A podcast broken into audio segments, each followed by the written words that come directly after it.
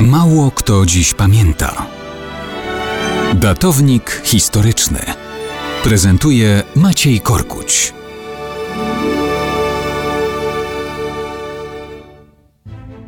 Mało kto dziś pamięta o wydarzeniach spod Werony z września 249 roku. Miasto to znane jest najbardziej z pewnego balkonu i pewnej miłości, wymyślonej przez Szekspira. A przecież prawda zawsze jest ciekawsza od fikcji. W latach 248-49 jest tak. Od kilku lat w Imperium Rzymskim panuje cesarz zwany Filipem Arabem. Ma on mnóstwo kłopotów z uzurpatorami obieranymi na konkurencyjnych cesarzy przez legiony.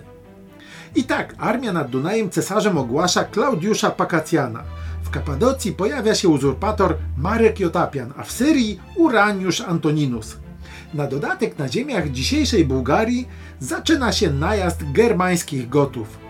Wszystkie te kryzysy z samozwańczymi cesarzami udaje się opanować, a do walki przeciw Gotom cesarz wysyła swojego zaufanego człowieka, Mesjusza Decjusza. Ten obejmuje dowództwo armii Dunaju, rozbija Gotów, robi porządek. W ciągu kilkunastu miesięcy zyskuje wśród żołnierzy sławę i uznanie. Filip Arab może się tylko cieszyć. No nie, właśnie nie. Nic podobnego. Jest zupełnie przeciwnie.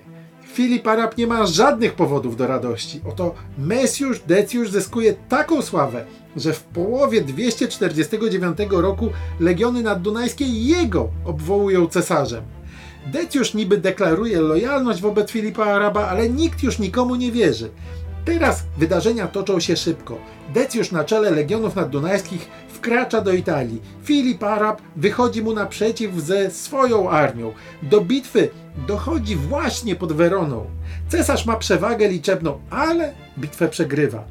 Sam na polu walki otrzymuje cios mieczem, który dosłownie rozpłatał mu głowę. Na wieści o tym pretorianie w Rzymie szybko opowiadają się po stronie zwycięskiego Decjusza.